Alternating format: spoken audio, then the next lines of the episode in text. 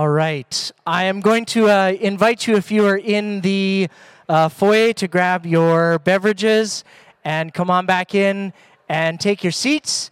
And we will continue with our teaching time uh, together here this morning. Um, how many of you have seen the movie Hidden Figures that came out? Uh, okay, a number of you. So, the movie, the concept behind the movie is a number of women working in NASA uh, in significant ways, but under recognized and not noticed because they were kind of just a little bit out of the limelight in that kind of a culture. And so here at Jericho, we are launching into a new series this morning, uh, which we're just stealing the title blatantly from that movie, Hidden Figures. And uh, we're going to do eight weeks. And if you look in your Bibles in Matthew chapter 1, there's a listing of Jesus' uh, genealogy, his ancestors. And one of the fascinating things in that passage is how many women are listed. And how many women that are listed that maybe even in the first century, people would have read that and gone, that should not be in there. Whoa, whoa, whoa, that person, we need to talk about that. Uh, and so for us at Jericho, we want to uh, go through Matthew chapter 1 and look at each of those significant women in Jesus' life and in Jesus' lineage as we move through uh, this Lent season. And part of this is driven around our conviction here at Jericho that we had a conversation in 2009 as a community and uh, came to a consensus and a conviction around uh, the place of women in ministry leadership at Jericho Ridge. And so our conviction was driven by prayer and by scripture and by discerning that together. Uh, and at Jericho, we believe that God gifts and equips men and women equally, and uh, we have uh, positions open to both men and women at all levels uh, here in our community. And so we've lived this out since 2009. And uh, sometimes one of the ways that that we don't as often live this out is by having women uh, come and preach and share from God's word for us. And so, over the next eight weeks, you're going to be hearing eight women in a row talk about the stories of these eight women and lifting up uh, from Matthew chapter 1 our values and our convictions around how God gifts and equips people for ministry. And so, to start us off, uh, we have a friend, Rachel. Uh, Rachel is from Camp Bob. Rachel Swartz, she's a theology student at Ambrose University in Calgary. And it's been a joy and privilege to get to know Rachel over the last number of years as we've spent time uh, at camp. And uh, Rachel is a person of deep passion, deep conviction, and loves to study God's word.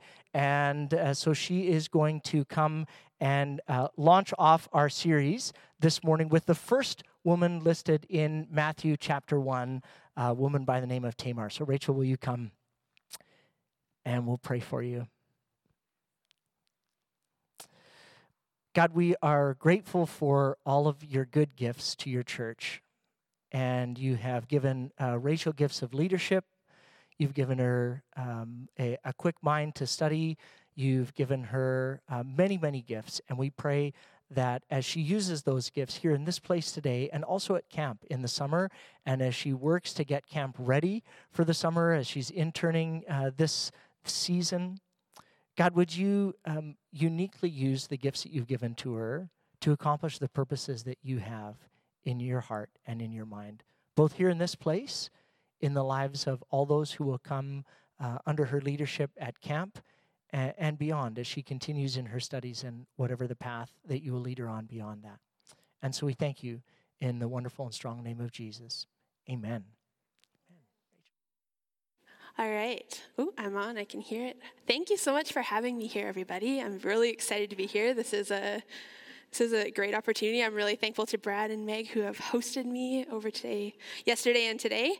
I'm going to start off with just a little bit about myself. So you'll see some pictures up there. On the top left, you have me and my four brothers. Their names all start with J. I'm not going to bore you with it, and it's confusing for me, let alone for all of you. So we'll just leave it at that. But that's those those are them. I come from a big family, and we love each other in the messy way that families do love each other. Um, the picture up beside it is me up at camp doing very campy things, uh, dressing up like Christmas in August in the 30 degree sweltering heat is just, I don't know that there's anywhere else that you do that sort of weird stuff than camp. So that's that. Um, the bottom left is me, myself, and the program director at Camp Bob Benge, and that is that is a more accurate representation of what daily life at Camp Bob looks like. We are up at the front, we're telling people what to do and trying to make sure that everybody has the maximum amount of fun at every single time. And then on the bottom right, I just, I love the outdoors. I love hiking. That's a big part of my life. Living on the island is so amazing. I'm really grateful to, to have been born there and have some of the opportunities to experience the great outdoors. That is not on the island. That's in uh, Yoho National Park, but I don't remember where. It was it was a good time. Just wanted to give you a little feel for who I am as we go into this morning. Another thing that I love from my childhood is Veggie Tales. Anybody anybody experience Veggie Tales? Yes. You know, does anybody remember that Veggie Tale story in which uh, God kills Judah's two sons, forcing Judah's daughter in law Tamar to disguise herself, and then Judah goes and has sex with her, and then she gets pregnant. Do you remember that veggie? They surely they must have used that story. They must have. Like there's it, it's just there's so much possibility there for vegetables. I don't know. it's probably one of the least G-rated stories in the Bible, and that's what we're going to talk about today. It's going to be great. Tamar is um, the story of Tamar, and then by associ- association, the story of Judah, is a big deal. It shows up in Matthew, it shows up multiple other places in the Old Testament, and it's a story, very unorthodox story that's going to make us probably a little bit uncomfortable. I was deeply uncomfortable as I prepared for this sermon, so it's going to be good there's a lot that gets left unsaid in this story, and there's a lot that we can't see because we're so far removed from the context in which this story happens. So, because of the ambiguity, there's a lot of different ways that the story has been understood. Um, even the story is commonly known like Tamar the prostitute is how this story is often known. She's depicted as this salacious woman who's going out and acting like a prostitute and is getting, you know, getting what she needs out of this encounter. And I think what we're going to find as we dig into a little bit of the context in the story leading up to this point that there's probably more at play here than just giving her the label of prostitute. Often this word can color our perception. You know, as soon as you hear the word prostitute, it's really hard to shake some of the connotations that we have with a word like that. I'm really excited you guys are doing this sermon series. It makes me excited. I'm going to listen to all the other podcasts from this series because it's something that we don't talk about in church very often. And I think that um, Brad's just been sharing with you your guys' heart and the way that you guys participate in like local and global missions and your heart for the marginalized and bringing people in. And hearing these stories, I think, is really going to like just aid you guys in being able to fulfill that mission in your church better. Um, so, uh, something that we need to talk about in order to talk about the story of Tamar is a the cultural backdrop of the Bible, which is patriarchy. Now, that word can be a big buzzword for people. A lot of people like to just throw it out as the root cause and problem for everything. And while it is kind of the root cause and problem for what we're talking about today, I do want to give a little bit of clarity there. The, what I mean when I say that word is I mean the elevation of men over women. And so while we live in changing and exciting times right now, at the time that this story was both occurred and then was recorded, and even when the, all of Scripture was canonized, it's really only recently that we've been looking through systems of patriarchy and and like you as a church having that conversation in 2009 being like you know what we believe that god actually has gifted men and women equally and made both in the image of God. And so we're working today from a text that has the assumption of patriarchy, the assumption that men are elevated over women. And this is a, a, this is a fallen cultural backdrop that's being challenged all the time by the biblical narrative itself. Texts that, like this one that we're looking at today can be really messy and they're often ones around women in the bible can be used to wound people. I don't know if all of you have had this experience but there have been different times where um, i've been compared to women in the bible but not in the best way, not for their courageous qualities and for their, you know, their their participation in the mission of God, but because they were too loud or because they should be quiet or because there's a lot of there's a lot of politics that can happen around these passages, and so um, it can be really tempting to want to ignore them altogether and just check the whole thing out.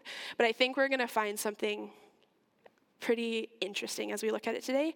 And this is where I want to include a little bit of a warning of sorts, like a trigger warning, essentially. We're talking about sexual violence today. Tamar's story is messy, um, and it's um, if you're sitting here this morning and, and you are, have experienced um, use and abuse at the hands of another person, just want to put this out there. The staff at Jericho Ridge Church are committed to walking alongside you in whatever capacity you need. They can hook you up with resources and they want to talk to you. So if this brings up anything for you and you need help in any way, do not hesitate. They're amazing people. So, that being said, we're going to get into it. So, even though Tamar is often labeled a prostitute, I think uh, I'm hoping to bring out another element of what covenant relationship with God looks like here in Tamar's story today. In order to do that, we need to go back. And this is a lot of people. Don't worry, we don't need to focus on all of them. We are going to focus on the line of blue people that starts at the top where it meets up with the line of green people. Everybody else you can ignore. It looks like a lot, it's not. Not that much. So, Abraham, we got to go all the way back to there to understand who Judah is and where he's coming from. Abraham is the guy at the very top. He has two sons. He has Ishmael on the far right at the top with his uh, wife's slave Hagar, which is a whole nother story about biblical women that we're not going to go into today. And then he has a son Isaac with his wife Sarah. Isaac. Um, Isaac makes a family with Rebekah, who gives birth to Jacob and Esau. Jacob works, flees his family, works 14 years to work in exchange for Leah and Rachel, who come with their maid servants, Zilpah, another word for that is slaves, Zilpah and Bilhah. Together, the four women give birth to 12 sons and a daughter, and those are the 12 tribes of Israel. Those 12 12 dudes is where we get a lot of different language that we have through the Bible to understand who God is and the promise of God through all of all of history. So Judah is one of Jacob's 12 sons. He's the green one in the row there. Judah's behavior and character, this is going to, I think, stay up for a little bit, so you'll kind of, you can keep looking at it, get your mind wrapped around it. Judah's behavior and character is the subject of the chapter right before Genesis chapter 38. So we're going through Genesis chapter 38 this morning. If you want to read along, you're welcome to do it. Because it's a narrative and it's a story, I'm just going to tell it like a narrative and a story. If you have your Bible in front of you, you'll be able to follow along with what's what's happening, but I'm not going to reference specific verses because we're going to talk more about what's happening in the story than in any specific verse, okay? So in the chapter beforehand, it's Judah's character um, that is kind of coming out a little bit. Judah, and this chapter is stuck right in the middle of the Joseph narrative. So the story of Joseph, where he's the he's the purple one in that line of the 12 tribes. He's the favored brother. Judah is the one who orchestrates him being sold into slavery in Egypt. So essentially, Judah has human trafficked his brother for profit. Um, and after that, he leaves his family. He continues with some interesting and kind of questionable behavior and moves far away and marries a Canaanite woman, which means that he marries somebody who is an outsider to the people of Israel. He marries outside of his clan, which for us is like, no big deal. For them, it was like, this is devastating. This is the end of all things. Like, we have to keep Israel pure. We have to follow God in this way. And part of that means we only marry specific people. Um, but it's very different, very different time. He's doing exactly what his relatives warned against. He's kind of showing with his actions everything from the way that he treats his brother, splitting up his family, and going after a Canaanite woman. He's showing a lack of concern for the larger promise of God to Israel, which was, I'm going to bless you, I'm going to bless all the nations through you, and you need to live a certain way so that you can manage that blessing well. He's not really following through on that part of the promise at this point in time. So, to continue on from there, Judah has three sons, which actually aren't shown on this diagram, but they'll show on another one Er, Onan, and Shelah. And Tamar, who is our heroine of this biblical text, she enters this story as the Canaanite woman that Judah has procured for his oldest son, Er. Okay? So she first comes into the story as Er's wife. So, this is where I want to go a little bit deeper into the idea of where patriarchy really influences how we read this narrative in three very specific ways. Without understanding these three things, we're going to miss part of the story, and it's easy to read the story at face value, and you would have no idea that these things were happening or why they were happening. Okay, so the first one is the, the pretty broad, this is pretty standard of any patriarchal context. Females in this story are being deprived of legal rights and agency, which is the ability to make their own choices, and they are expected to submit to the men to whom they belong. In this story, Judah holds life and death power over Tamar and can even order for her to be killed. Number two, other men are deprived of rights. Patriarchy does not just harm women, it also harms men in this story. In the way that the oldest, it creates a hierarchy among brothers in a family. So if there's the father, that's like that's the that's the head honcho. And then if he's got three sons like Judah did, Er holds the majority of the power of those sons. So the majority of the father's assets go to the firstborn to the eldest, leaving the other two at a disadvantage. And number 3, a woman's only goal in life is to produce sons so that the, system of the oldest male can continue, continue, continue. This is the only way that women in this context had value. And there was even a phrase at the time, which was to die without a male descendant was to be erased from history. Like you, you just weren't on the map if you could not produce sons for your family. So many people because this is something that you don't necessarily know going into reading the text yourself. A lot of people have uh, misinterpreted Tamar's actions in this passage as her personal obsession to have kids. You know, she just, she was just, you know, she needed to have sex so badly that she needed to go after Judah. She needed to do this thing so badly because of herself. And I think what we're going to see is that there's all of these cultural factors that are kind of lost on us because we don't think like this today. But this is this is the reality of her story at the time, and anybody reading this, this would have been their reality as well. Tamar is also an outsider in the family. So, like I said, she's also a Canaanite. So, it shows kind of Judah's interests where he's marrying outside of his family. But even early hearers and readers of this story, hearing that she was an outsider, a Canaanite, that would have been alarm bell number one before you even heard the term prostitute. So outsider was like, again, for us, it's like, what is the big deal? And for them, it's this is everything. This is this is life and death. This is the promise of God. Are we living right? Are we not? Uh, regardless of this, again, Judah Judah gives Tamar to his eldest son as a wife, and then Er dies like right away in the story, and we don't even get told why. Um, we are just we're just oh, like why? And it just says that god thought he was wicked and so he died. Like all right okay that's all we've got to go on. But it's important to note that god is the one that kills Er in this story that's a whole other theological topic for a whole nother time but we're just going to stick with this story for this morning brad that's all you man so air dies which is a problem. And then if you can see the next son after air is Onan on the right hand side there, and there's a dotted line that leads over to Tamar, and it says, it's kind of fuzzy, it says Levirate. And here's another ancient contextual thing that we would have no idea about unless we did a little bit of digging into it. And this is something called levirate marriage. So this is a ancient cultural custom in which when the oldest son dies, the next one in line is required to marry the older son's wife and then have kids with her so that the line of the older son can continue and so that the wife will be cared for. Because if you'll remember, a widow in this context isn't going to be cared for. She doesn't have sons to take care of her, she doesn't have a husband to take care of her. She's essentially worthless to people at this point in time. And this type of cultural practice was it was twofold. First of all, because it would continue the patriarchy system of keep that oldest brother's line in place and keep having children but it was also a way to hold um, men accountable to caring for the vulnerable in their midst. Levirate marriage.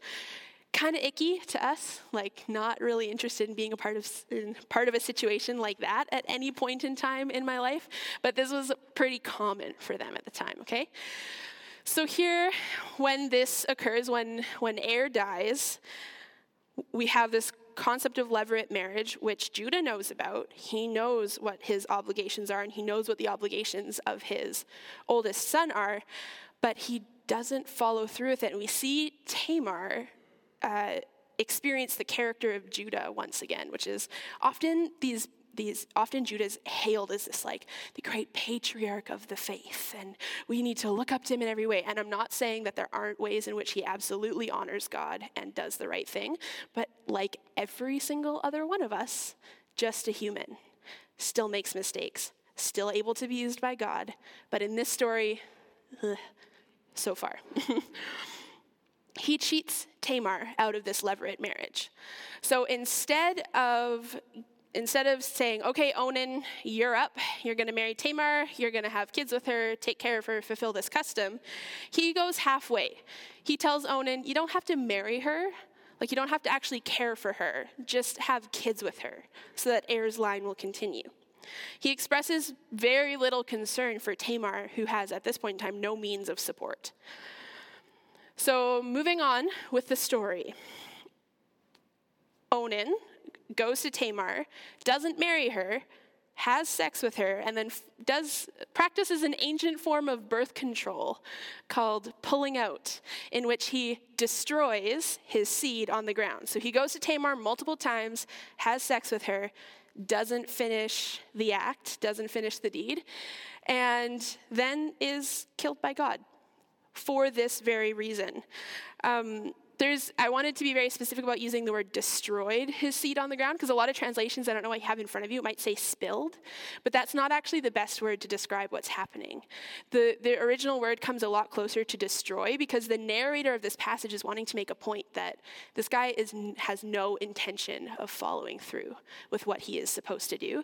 This isn't an accident, this wasn't an oopsie, this was intentional. He didn't want to follow through. So, why? Why wouldn't like, why wouldn't he want to follow through on this custom? If you can remember the second point of patriarchy, in that it hurts men as well. So when Er died, Onan became the oldest. Onan became the one that was going to get the lion's share of the inheritance, and he got all the power when his brother died.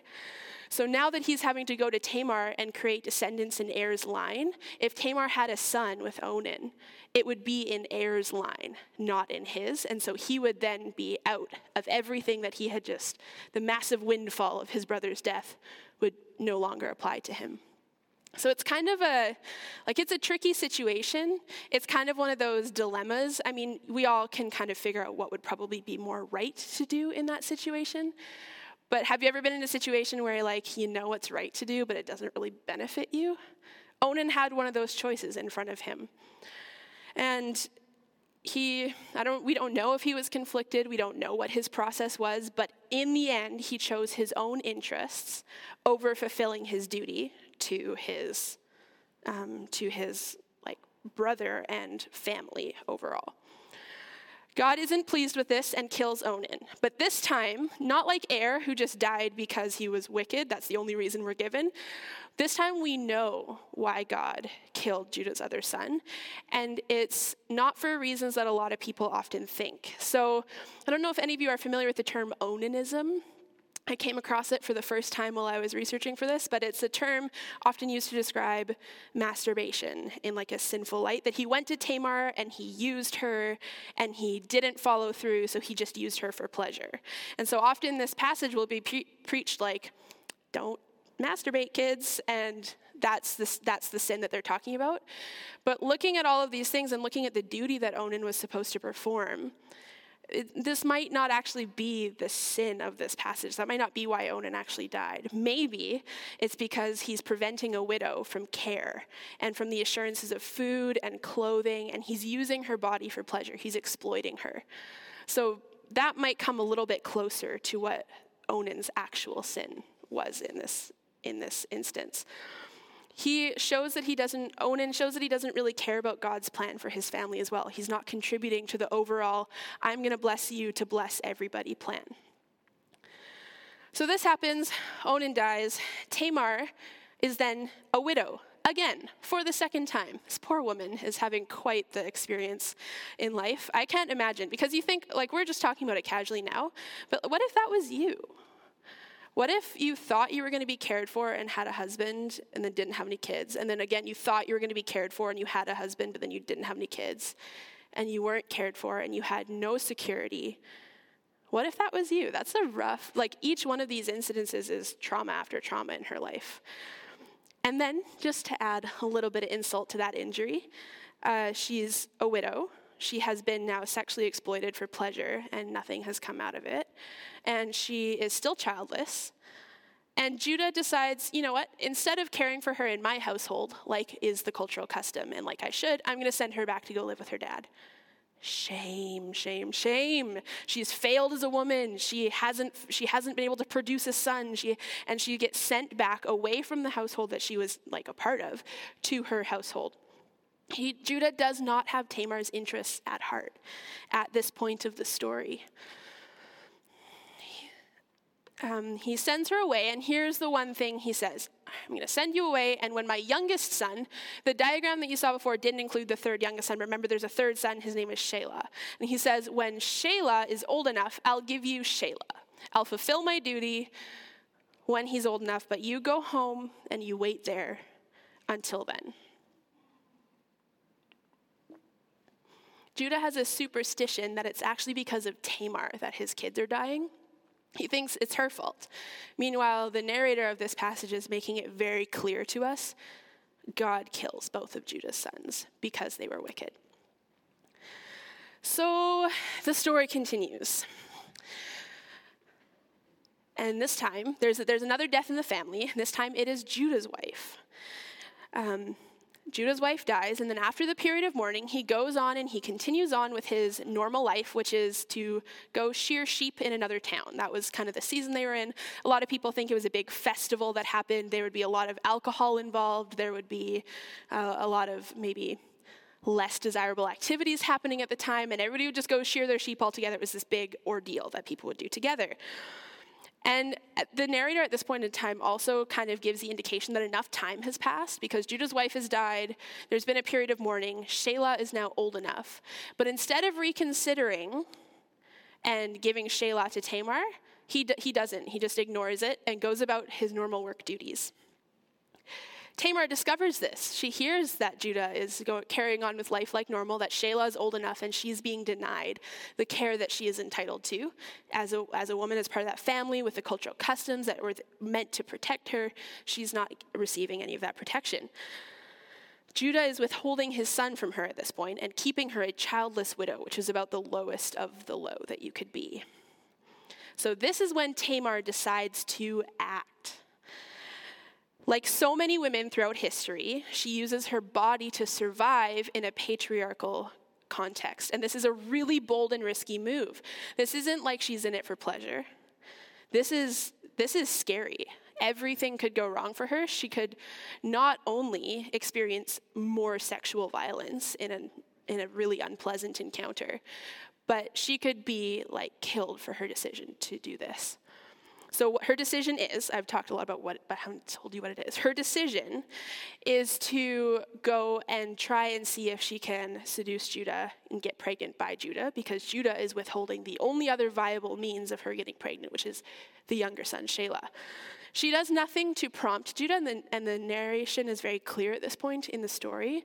She, all she does is she takes off her widow's clothes, her mourning clothes, and she disguises herself. The text doesn't say she dresses like a prostitute.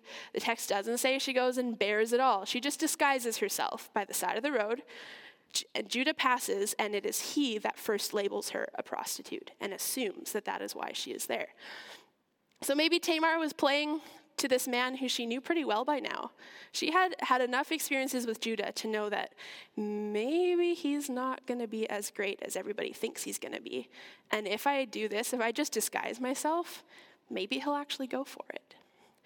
So let's talk about this picture for a second. I uh, Googled, because thank you, Google. I Googled a lot of pictures of. Uh, of Judah and Tamar, and this is one of the most popular paintings of this encounter. I don't know if you can make out uh, what she's dressed in and where she's not dressed. This is a really common way to portray Tamar in both stories and in paintings. Like I said, we we hear that word prostitute and it's really hard, even even myself, it's hard for us to separate what that word means and the type of actions we usually associate with it. Um, and that, and that is what you have in a lot of art and a lot of teaching around, around Tamar. You have her sitting there and she looks really seductive and it looks like she's just throwing herself out there. But all she does, she takes off her widow's clothes, she disguises herself, and she sits on the side of the road where she knows that Judah is going to be passing. She creates a scenario in which Judah is likely to act a certain way because she knows his character by this point in time. Judah doesn't recognize her. Can we talk about that for a second? He, she disguises herself, so fair. Maybe her face is covered. Maybe he doesn't recognize her. A little bit of time has passed since she did live in his house, but he doesn't even recognize her voice. He has an entire sexual encounter with her and manages to somehow miss the voice of this woman who's been part of his family and been with two of his kids at different times. It's just, it's, an, it's such a fascinating story um, Judah's speech towards her is really direct. It's not like, hey, do you want to maybe, like, I don't know about you, but do you want to do this thing? Like, that's not the way this goes. Judah goes over to, to her, and it's kind of it's kind of awkward in our language, but like directly translated is, please come, I will come into you, is the exact phrase upon his first, like, oh, I see her, I want her, let's do this. So payment negotiations are made because Tamar, this was Tamar's plan, a little bit less desirable of a plan, but it's still her like, I need to survive somehow. How am I going to do this? She, uh, he establishes the price. He says, I will give you a baby goat for your services. And she accepts the offer of that, but she says, I want a guarantee. I want a guarantee that you're going to follow through on this.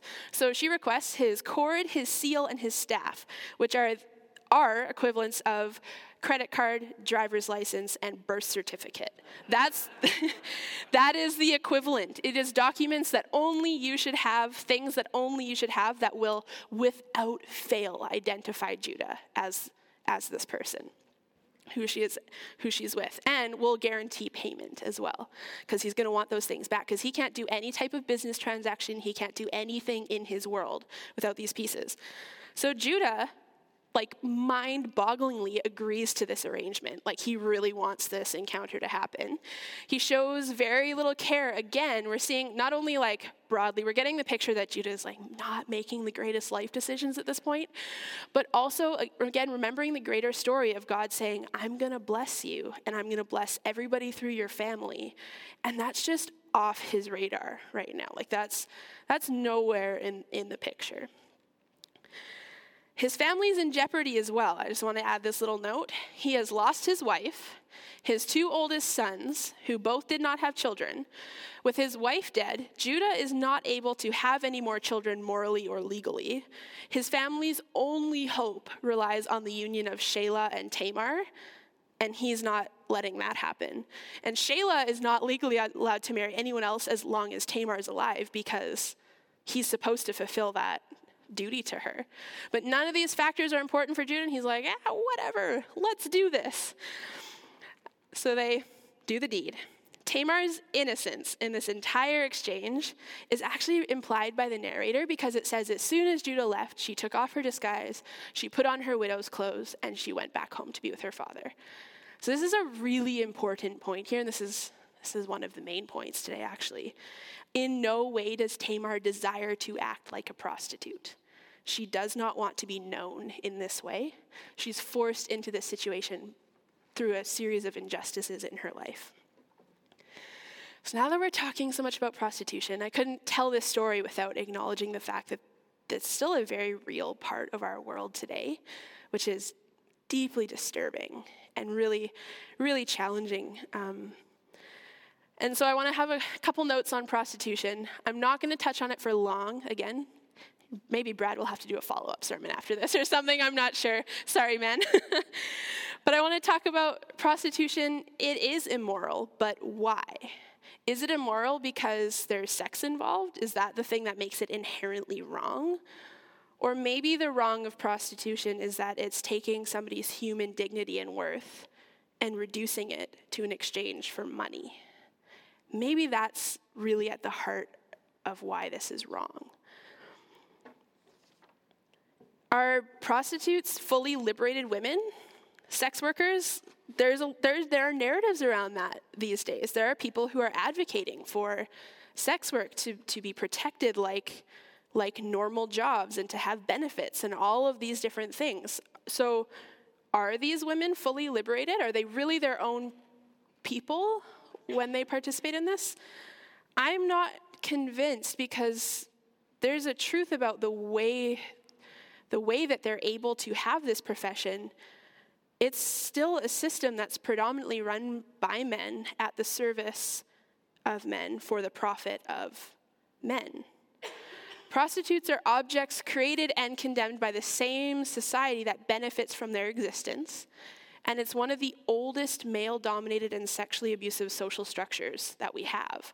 Like it's been if it's been around since then and still now and we can't seem to shake it, there's, there's bigger things at play here. And so, hear me on this one, please. I'm not here to heap guilt. The point of the sermon is not man hating in any way whatsoever. There are incredible, incredible men and women, but men leading the charge on what it looks like to help women exit prostitution and get them the help that they need and take care of their basic needs. This is not meant to be like a let's heap guilt and shame here. But the reality is, is that the the majority, the vast majority, like in the 90% of perpetrators of sexual violence and people who pay for sex are men. And so we've got a problem still today, just like then. Okay? Prostitution is also really complicated because of intersecting factors. So, I'm not sure if any of you are familiar with the work of Defend Dignity. Um, it's a Canadian organization that's doing a lot of research into prostitution these days, and they talk a lot about how it's intersecting factors that increase the likelihood of someone entering into a life of prostitution. Everything from poverty, not having your basic needs met, experiencing abuse, either, either sexual or emotional, or neglect as a child will greatly increase the chances. Homelessness, um, being part of the foster care system greatly increases your chance of becoming a, of becoming a like a sex worker later in life. And so it's this is not one topic that we can just talk about today, address all the things, and walk away feeling good about it. It's not going to happen. It's complicated. There are a lot of factors at play in this conversation. And some view it as a necessary evil. Like, ah, uh, it's like there are, there are sociologists and even like early church fathers, as I was reading, who, you know, you know, think that uh, prostitution fills a vital role in society because it helps people to have jobs. Like they're getting enough for survival by selling their bodies, and then, you know, people can use them to get their sexual urges out so that they can stay pure in their relationships that really matter like their marriages. There are people who really feel like like prostitution is part of the like the economic and good social structure of society because it, it, serves a function. It serves a purpose. Mor- morality aside it's got a purpose I'm not convinced, in case you can't tell. Um, I'm really thankful, though, that we live in the times that we're in. I think we're in really exciting and interesting times. I think that there's a focus both in the church and outside of the church for justice more than there ever has been before. And so things are changing, and notions and concepts around prostitution is changing. While there are people who are advocating for this should be a legitimate job, let's, let's go forward with this, there are also a lot of good changes taking place in the form of prosecuting the men who solicit it instead of the women who sell it. So decriminalizing the women and not putting them in jail, which then takes away even more of their resources, and they're just most likely not going to have anything to go back to when they get out. And instead, going after people who, who target these women. Um, well, I'm filling in the blanks for this passage a lot. And we're talking a lot about prostitution. We're to we're to we're going to segue back into the story now. But I wanted to touch on it because it's important and it's an issue that's all around us all the time. And it's happening in our communities and in our schools. And girls as young as 13 are joining. And there's, there's a lot of different factors at play here, and it's a serious thing that we should be spending our time thinking about. Um, but I do want to get back, that's not the main point of what we're talking about today.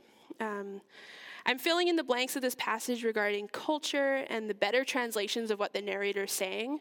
Many people, again, have read this in the past, and without this information, it's hard to know where Tamar is coming from. So, if you want to throw up the next slide, perfect. We're going to do a little, uh, headed back into the narrative, we're going to do a little catch up. So, give it a read. I'll take a sip of water. All right, let's catch up with Tamar. She is Er's wife. Er dies. She's given to Onan, but not for marriage. She is sexually exploited. Onan dies. She is promised to Shelah. She's sent home. She's ignored by Judah. She decides, you know what, that's enough. I need a plan. Let's make something happen here. And then she gets pregnant in her, like, this is something that's wild. Most of the commentaries I looked at were like, we think it's probably pretty indicative. She gets pregnant in one encounter with Judah right away. Like this is telling this is telling us like she's been cheated out of something that should be hers and it's kind of ironic that all it takes is one for her to then be pregnant. So catching up to carry on from this point. Judah tries to make good, I guess, to his credit, but I guess he also just wants his stuff back. He tries to make good on his pledge to Tamar and sends a friend with a baby goat, which was the payment, but his friend can't find the prostitute. He goes to the town and, and says, Hey, where's the prostitute? I want to make payment, and nobody knows anything of what he's talking about. So when friend goes back to Judah and reports back to Judah, he's like, okay, I don't get my stuff back, but now somebody else has my stuff, but my reputation is more important than making this right. Like I'm just going to leave it. I don't, I don't want to run the risk of creating big kerfuffle and having a scandal and all my stuff is out there. Like I'm just going to leave it. And he feels like he's done his part to resolve the situation. He tried to pay. That's all he could do. Shortly after that, Judah finds out about Tamar's pregnancy upon which he assumes the role of the deciding judge in her life, and he prescribes her the harshest sentence of death by burning. Uh, this is incredibly cruel, even for that time. That was not the appropriate punishment to go along with Tamar's actions. That punishment was reserved for two specific instances. Another thing is that if there was ever a woman who got pregnant, or in like in the similar situation to Tamar's, where she was pledged to another person, Shelah, even though Judah wasn't fulfilling it on it. Um, her and the man who impregnated her would be stoned to death. That was to be the appropriate punishment for what happened here. But instead, Judah bypasses all of that and really showing his double standard, like blatantly, clearly, is like, kill her with fire. Normally, the only people who who would undergo that type of punishment were a priest's daughter who act like a prostitute, so specifically just a priest's daughter, or um, if a man took both a woman and the woman's mother and had sexual relations with them, then they would be burned. I'm like, we're getting into the real nitty gritty of the Old Testament. When Brad told me he wanted me to preach on Tamar, I was like, are you serious? like who talks about Tamar in church? This is I mean this is great, but this is this is nitty-gritty, man. Okay, so, so now we've talked about who deserves death by burning. Um, and it's not Tamar. And further, for her to be considered an adulteress in the first place, she must either be Er's widow or Shelah's future wife, which she has been denied by Judah right? So she's technically not even an adulteress because she's not even being allowed to live into the roles that she should have at this point. So, in response to Judah's fly off the handle, let's kill her, she sends the evidence. She sends his personal documentation and states, By the man to whom these things belong, I am pregnant. Now, here we have a little bit of credit to give to Judah. To his credit, he admits his parenthood when he's presented with his personal documents because they couldn't, there's no way. You can't lie your way around that one. You can't be like, oh, I didn't notice my personal things were gone. Like, they're yours. He admits parenthood. And then comes the admission that is so rare in Scripture, so very rare in the history of the church, and even sometimes in our own families Judah says, She is more right than I. Then all of a sudden, we're stuck in this situation where we're like, What the heck? How is Tamar more right than Judah? She did something that was kind of icky as well. And what do we do? What do, what do you do with that? She is more right than I. So, Judah, son of Israel, son of Isaac, son of Abraham, Judah, whose tribe will gain ascendance to the royal throne of David and eventually lead to Jesus, says, She is more right than I. Judah the insider has been bested by Tamar the outsider, which again, for us, no big deal. For anybody who reads this story is like, What? This doesn't make sense. So, what do we do with a story like this? If we look at it morally, you could make the argument that Tamar is just as much in the wrong as Judah is. That, you know, she has done something that's mm, a little bit less desirable. None of us would really want to be her or make that choice. And you could think, you know, maybe sex outside of marriage or something would make her equally as guilty as Judah in this situation. But if you look at it theologically, which is kind of the entire bent of the Old Testament, it's all telling us stories about God and how we're supposed to relate to God and how we're supposed to live in right relationship with God, aka theology. How do we bridge the, ta- the gap between who God is and our lived experience on earth and everything in between and all of our questions and our queries and our processes? All of that is the theology we're doing. So if we look at this theologically, Tamar's willingness to go beyond social convention and even to risk her life results in creating conditions where her own future, Judah's future, and the future of Israel leading to Jesus fit providentially into God's plan for getting the entire world blessed. Like it's her that has taken this situation and been like, you know what? They're not following through. Let's make this thing happen. So Tamar does what she feels she needs to do to secure her own and by extension, Judah's future she does more for the future of God's people than Judah does. And so, whether she intended to do that or not, whether it was her plan to say, I'm going to save the future of Israel, I somehow doubt it. I somehow feel like she was probably acting from a place of, like, I need my needs met. And desperate people do desperate things. And I think Tamar shows us one of those things. But the, her, the desperate thing she chose to do was incredibly risky. Again, very close to losing her life on this one. Another interesting thing about this is so Judah, if you can remember from before with the story of Joseph, he arranges his brother to be sold into slavery in Egypt. Later on, after this chapter, Judah ends up back in Egypt when there's a massive famine. And he is going to implore his brother Joseph, who is the Pharaoh's like right-hand man over everything in Egypt, for food. And the Pharaoh is, is testing them and says, Bring us your younger brother, or let your younger brother stay with me, and you all go home, and we'll see what happens. And Judah acts like a different man at this point. He's like, Nope, I will stay in his place. He takes the place of someone else. There's a shift that's happened in Judah as a result of Tamar's actions in his life. He has a moment where he's like, you know what? I can't keep living like this. I need to start caring a little different. She was right. I was wrong, and I need to do things differently. And so we see from this chapter onward, Judah is a much more, like, he takes responsibility for his role in Israel's future. And he decides to live a different way as a result of this encounter that he's had with Tamar and this family craziness. So, did you know that there was a story like this in the Bible? Had you heard about it before this morning? Had you read it? There's going to be some other good ones in the weeks to come. You can see in your little prayer, uh, the prayer bulletin that they were talking about earlier. There's the different speakers and different women that they're speaking on, and you guys are you guys are in for a treat. I'm very excited for your sermon series.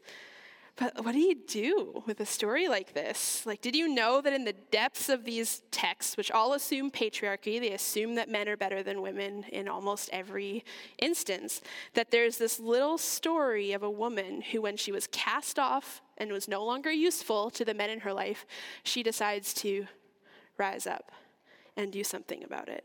And she becomes the predecessor to royalty. Tamar shows how playing the role of trickster to subvert the prevailing oppressive structures is necessary sometimes to force those who are in a position of power and privilege to do the justice that they need to do, to take care of the people that they need to take care of in their life. Like the real sin, again, like we talked about, is this idea of like, screw you, I'm gonna protect me. And Judah reaches this point where he can't do that anymore, and Tamar is more right than Judah. So Tamar is also celebrated in scripture. Like this isn't some skeleton in the closet, because it'd be really easy to be like, it's kind of icky.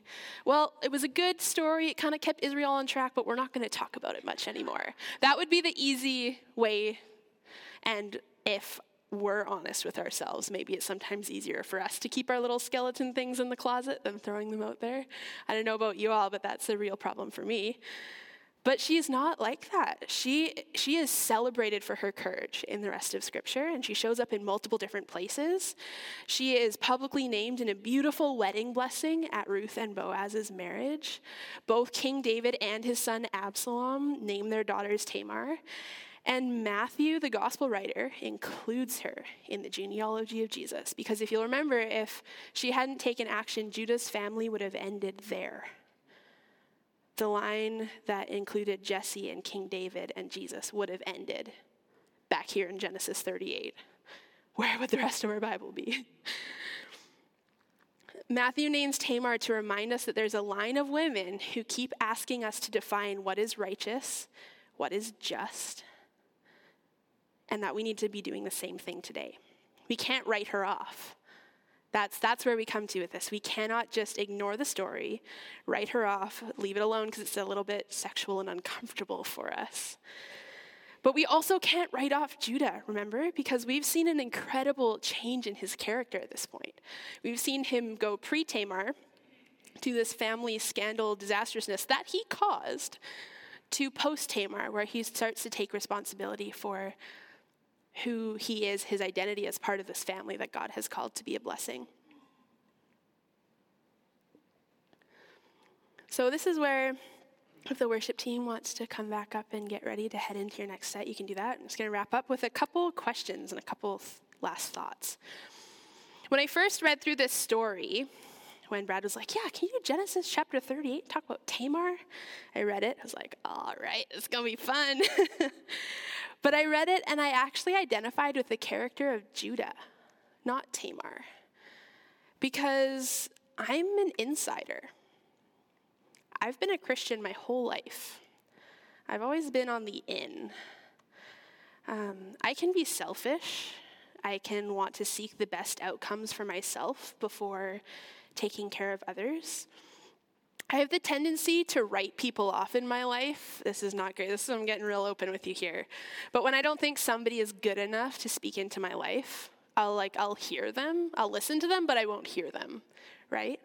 I'll hear what they have to say, and then I'll be like, eh, I don't really feel like applying that, or who are they? They don't know me well enough, or no, God's surely not using them to speak to me. I'm incredibly privileged because I've never experienced sexual violence and I've never experienced a lack of food or water or shelter.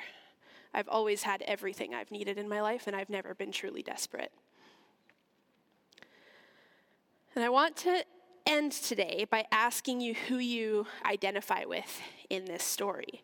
And we're going to have a couple minutes of, of reflection before we go back into the, the songs just a couple minutes of quiet reflection. I want to ask you are you more like Judah? like I just described, maybe a little bit less personally, so maybe in other areas, but are you an insider? A Christian, you're part of the promised people? Do you enjoy privilege in this culture? You don't struggle for your survival? Are you maybe stuck with a past? Because you got to think that maybe some of the reasons Judah made some of his wacko decisions was because he was riddled with guilt for what he did to his brother and selling him into slavery. That's, that's a sort of trauma in and of itself. That doesn't just leave you alone. That's the type of thing that can, can haunt your dreams. Is there someone that you are writing off because they're not somebody that you would typically listen to or associate with, or you think, ah, God's not speaking to me through them? So, do you identify with Judah this morning? Or do you identify with Tamar? Are you a little bit of an outsider? You feel like you don't belong in your community. You've maybe been used by other people with no regard for you or the effect that, it's, that it could have on your life. Um, have you been sexually abused and you're needing vindication? Are you being written off by other people because of like a factor in, life, in your life that you really can't control? Or are you on the outside? Are you marginalized? Are you being called this morning to an act of risky courage, like Tamar, to stand up for yourself, to advocate, or to seek help in the and get people around you. No, hear me, I'm not trying to say that if you're coming from a really, really rough place, all you need to do is pull up your bootstraps. That's not the case. But there are connections here in this church and with the pastoral team that can help you walk alongside to help you take some risks and act with courage in different areas of your life? Or are you, if you're Judah, are you being called this morning to openness and repentance and to looking a little bit wider and looking outside your insider circles and seeing the ways in which you might need to repent and look after the interests of others before you look after your own? So that's that's where I want to leave it this morning. I want to leave us. We're going to sit here in silence for just a just a couple minutes, not too terribly long, and then we'll finish with the normal worship response. But I want to know: Are you being prompted this morning toward risk or repentance?